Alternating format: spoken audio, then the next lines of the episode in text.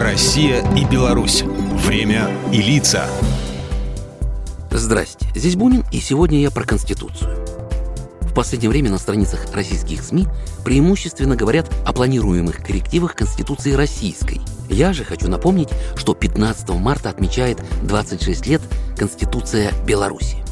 Она стала для страны пятой по счету после Октябрьской революции. В советский период основной закон принимался в 19, 27, 37 и 78 годах. Нынешнюю писали долгих 4 года, с 90-го, когда 27 июля приняли Декларацию Верховного Совета о государственном суверенитете Республики Беларусь. Через год декларации придали статус конституционного закона, который и закрепил суверенитет власти, территории и независимость страны. Конституция Республики Беларусь состоит из преамбулы 9 разделов, в которых 8 глав и 146 статей. Согласно первому изданию Конституции, статус государственного языка в Беларуси признали только за белорусским. Референдум, который прошел в 95-м, добавил в государственные языки и русский. С 95 до 98 День Конституции был в Беларуси выходным. Теперь это государственный праздник, но день все равно рабочий. Впрочем, сетовать на излишнее времяпрепровождение на работе вряд ли приходится. Конституция Беларуси оговаривает, что рабочая неделя не может превышать 40 часов. Для сравнения, подобный режим работы установлен в Польше, Италии и Португалии. В Японии же рабочая неделя длится 50, а в Китае и вовсе 60 часов.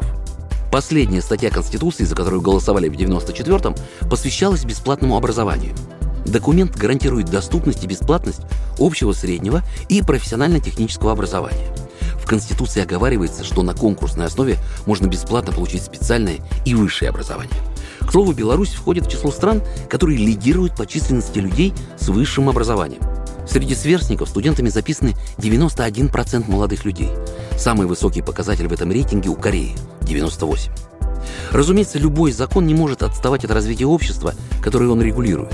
Поэтому определенные предложения по совершенствованию действующих конституций постепенно вызревают и в России, и в Беларуси. Президент Лукашенко еще 4 года назад сказал, нам рано или поздно придется принимать новую конституцию. Конституцию не переходного периода, а сформировавшегося и устоявшегося на какой-то период времени нашего государства. Кстати, экземпляр Конституции, принятый в 94-м, хранится в Национальном архиве в специальном сейфе, где поддерживается постоянная температура плюс 18 градусов. А год назад, накануне 25-летия Конституции, ее первый экземпляр смогли увидеть сотни посетителей Музея современной белорусской государственности. Программа произведена по заказу телерадиовещательной организации Союзного государства. Россия и Беларусь. Время и лица.